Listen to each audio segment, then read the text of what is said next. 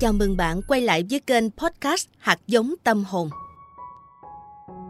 Kênh Sách hay Podcast xin giới thiệu đến quý thính giả một đoạn trích trong cuốn sách Đừng sợ lỡ cuộc chơi của tác giả Patrick Trey McGinnis. Người đầu tiên được biết đến với cái tên FOMO Sapiens. Ngày nay có hơn 10 triệu kết quả cho từ khóa FOMO trên Google và hashtag FOMO xuất hiện hàng trăm nghìn lần trên các trang mạng xã hội như Twitter và Instagram. Nó cũng được sử dụng rộng rãi trên những phương tiện truyền thông, quảng cáo, ứng dụng Bitmojis, tạo ra biểu tượng hoạt hình đại diện cho cảm xúc của bạn và vô số cuộc trò chuyện hàng ngày trên toàn cầu. Bằng sức mạnh của mình, giờ đây nó chiếm vị trí đầu não trong một âm mưu toàn cầu do những nhân vật có sức ảnh hưởng, các thương hiệu và thậm chí là cả đồng loại Homo sapiens của bạn giật dây nhằm tác động đến những quyết định của bạn.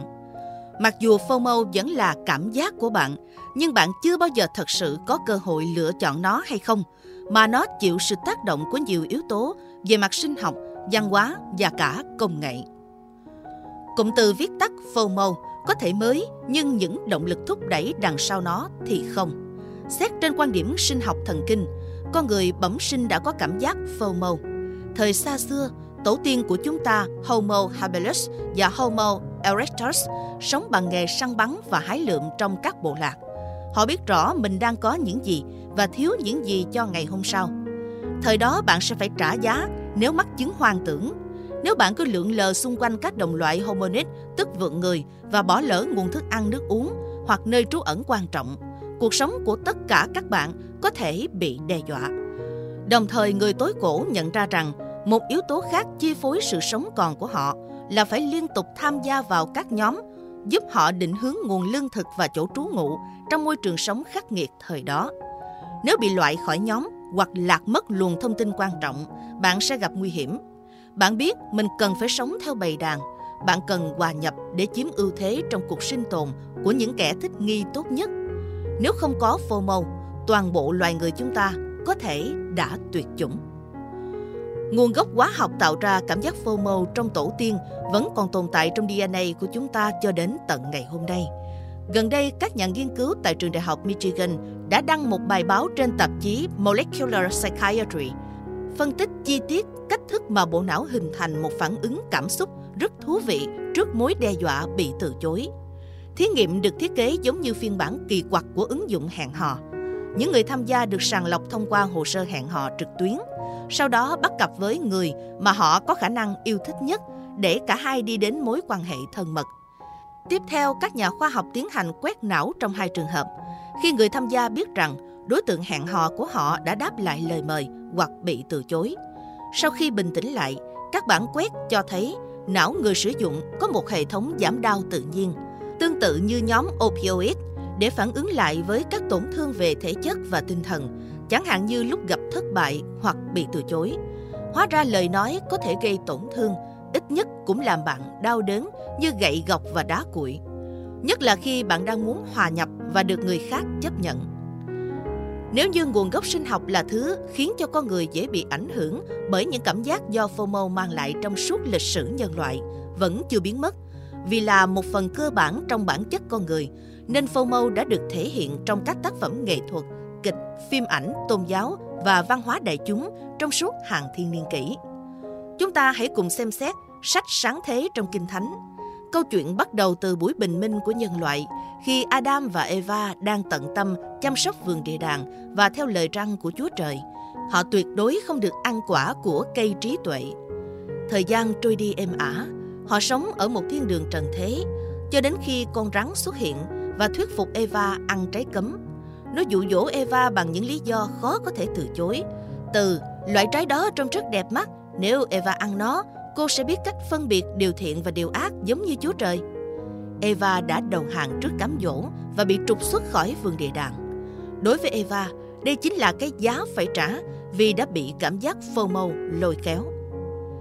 Theo Kinh Thánh, Eva là người đầu tiên nhưng chắc chắn không phải là người cuối cùng phải chịu hậu quả do quyết định thiếu khôn ngoan. Những đoạn video quay lại cảnh người ta ăn ớt, ăn quế hay uống sữa, vô tội vạ, đã thu hút hàng trăm triệu lượt xem trên YouTube. Những trò quảng cáo này sau đó lại được tái hiện trong nhà hàng, tại nhà và các sân chơi. Vì mọi người trên thế giới hiện nay thích đùa với lửa, đầu hàng trước FOMO và tham gia những thử thách ăn uống vô bổ. Họ cũng bị cám dỗ nhưng không phải vì con rắn mà vì cơ hội hòa vào đám đông và chạy theo trào lưu. Những trò lố bịch ấy không chỉ gây lãng phí thực phẩm tươi ngon mà còn khiến họ phải trả giá. Họ có thể phải nhập viện. Năm học sinh ở Ohio sau khi ăn ớt ma cực cay đã phải vào viện vì bị dị ứng. Tồi tệ hơn nữa, một người đàn ông ở California đã phải nằm viện những 23 ngày vì bị vỡ thực quản. Và cuối cùng là yếu tố công nghệ. Nếu bạn muốn hiểu vai trò của công nghệ trong việc thúc đẩy FOMO thời đại ngày nay, hãy nhớ lại những năm đầu thập niên 2000 hay còn được biết đến là thời kỳ tăm tối Dark Ages của mạng xã hội, khi chưa có mạng xã hội, điện thoại thông minh, ứng dụng nhắn tin và sự kết nối rộng khắp của chúng kết hợp với nhau, thế giới của chúng ta đã vận động theo một cách khác. Hầu như mọi tương tác kỹ thuật số đều yêu cầu bạn phải chủ động truy cập Internet.